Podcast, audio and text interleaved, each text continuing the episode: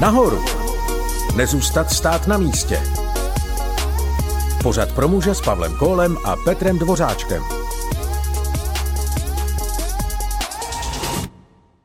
Petře, problémy jsou součástí života, ale že bychom z nich měli právě radost, to se říct nedá. To opravdu ne, ale Bůh si je může použít, aby z nás udělal silnější muže. To je asi pravda, ale musíme mu dovolit, aby nás formoval. Někdy na problémy reagují spíše mrzutostí a hněvem. A když se dívám kolem sebe, nejsem sám. Asi to známe každý. Máme své věci, které musíme udělat, lidi, se kterými se potřebujeme setkat a cíle, kterých potřebujeme dosáhnout. A obzvláště v naší západní kultuře vnímáme cokoliv a kohokoliv, kdo se postaví mezi nás a náš cíl jako něco negativního. A Bůh to tak nevidí? Ne. Podívejme se na boží pohled v Římanům 5. kapitole, kde Pavel píše a nejen to, chlubíme se také souženími, neboť víme, že soužení působí vytrvalost, vytrvalost osvědčenost a osvědčenost naději. Římanům 5.3. Takže problémy jsou vlastně dobrá věc? Když věříme, že těžkosti nemají v našem životě žádný smysl, jsme zklamaní, frustrovaní a naštvaní. Musíme si ale uvědomit, že každý život je jako běžecký závod. Běžíme, abychom vyhráli cenu. Pavel napsal, tak běžte, abyste ji získali. A to znamená zaměřit se na cenu. Bůh chce, abychom se v životě zaměřovali na to, co je důležité. Ježíš je v tom nejlepším příkladem. Naprosto. Ježíš běžel svůj životní příběh s neotřesitelným zaměřením na cenu, která byla spasení lidstva. Na této cestě bylo ale spousty překážek. Přesto zůstal zaměřený na cíl a svůj běh dokončil. On je nejlepší příklad vytrvalosti v běhu přes překážky. Na něm vidíme, jak žít, abychom se stávali lidmi, jakými nás chce mít Bůh. Takže první překážkou je ztráta perspektivy. Na co dalšího si máme dávat pozor? Rozptilování modlami. Počkej, když říkáš modly, myslíš tím sošky, které reprezentují jiné bohy? No, to je první obraz, který si většina lidí představí, ale to právě nemyslím. Mluvím o tom, co zmiňuje první Korinským 10.14, když říká utíkejte před modlářstvím. Jeden překlad jde více do detailu. Proto, moji milovaní, uzavřete se před jakýmkoliv druhem modlářství, což znamená uctívat, milovat nebo vyvyšovat, cokoliv jiného kromě Boha. Takže tento verš mluví o lásce k něčemu jinému než k Bohu. Cokoliv takového, co milujeme více než Boha, je modla. A to vstupuje negativně do našeho života. Cokoliv milujeme více než Boha, je modla. Můžeš dát příklad? Například to, jak trávíme volný čas. Nemluvím tu o práci, mluvím o hodinách strávených koníčkem nebo sportem a minutách na modlitbách a čtením Bible. Ježíš říká, kde je tvůj poklad, tam bude také tvé srdce.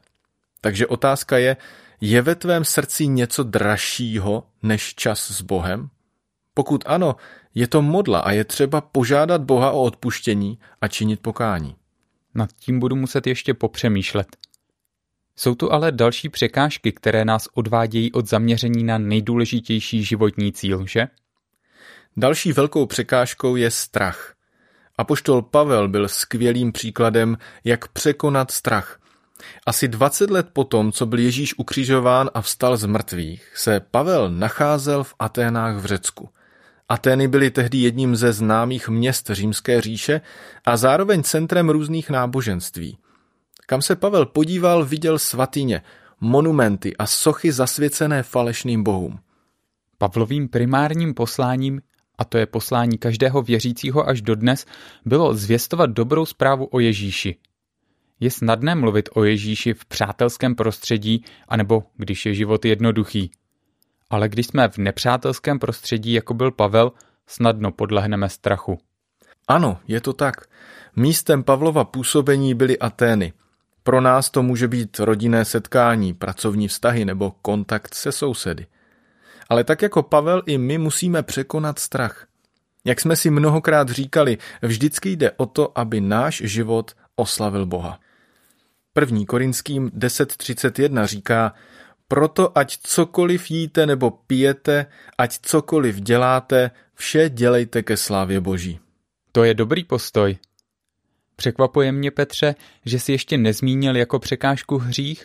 No, vlastně je to další v pořadí. Židům 12, 1 až 2 říká, proto obklopení takovým zástupem svědků, odhoďte každou přítěž a hřích, které se na nás tak snadno přichytí a vytrvejme v běhu, jak je nám uloženo, s pohledem upřeným na Ježíše, který vede naši víru od počátku až do konce. Rád bych zde zdůraznil důležitost každodenní modlitby, čtení Bible a pravidelného setkávání s dalšími křesťany.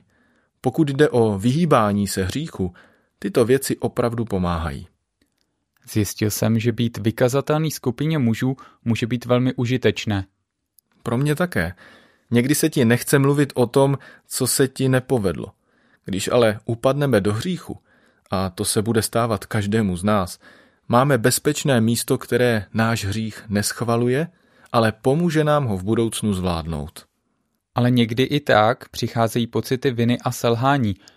To by mohla být další překážka. Pojďme se vrátit k Pavlovi do Aten. On vidí město, které je plné modloslužby a chce sdílet s lidmi Krista. Ptá se jich na několik otázek a zvěstuje evangelium. Někteří lidé uvěří, ale Bible říká, že jiní se mu posmívají. Skutky 17.18. A pro Pavla to bylo těžké, jako je to těžké pro nás. Ale on se nevzdal. Soustředil se na cíl a dál sdílel boží pravdu.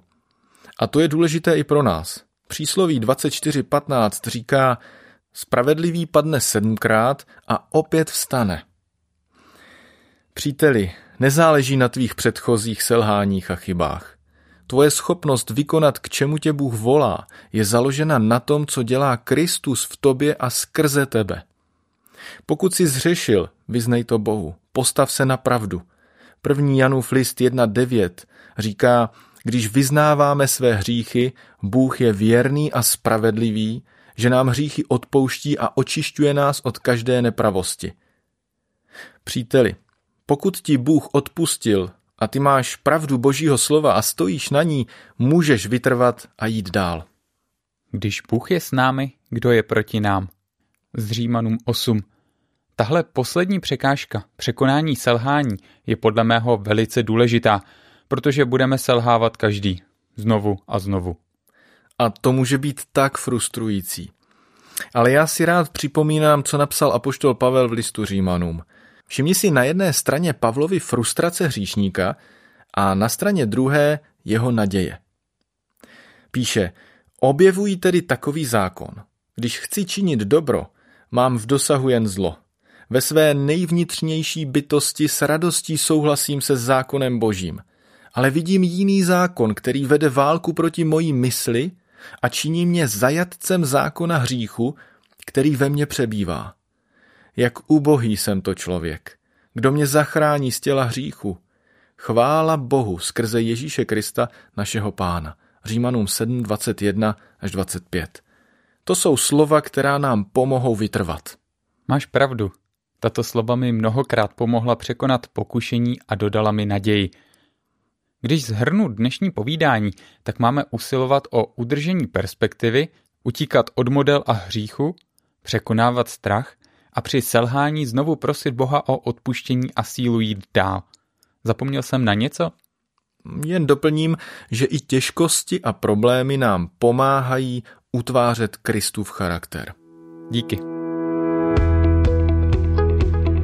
Podcast Nahoru vznikl ve spolupráci s organizací Každý muž bojovníkem v produkci Rádia 7, které žije z darů posluchačů. Pokud nás budete chtít podpořit, budeme rádi.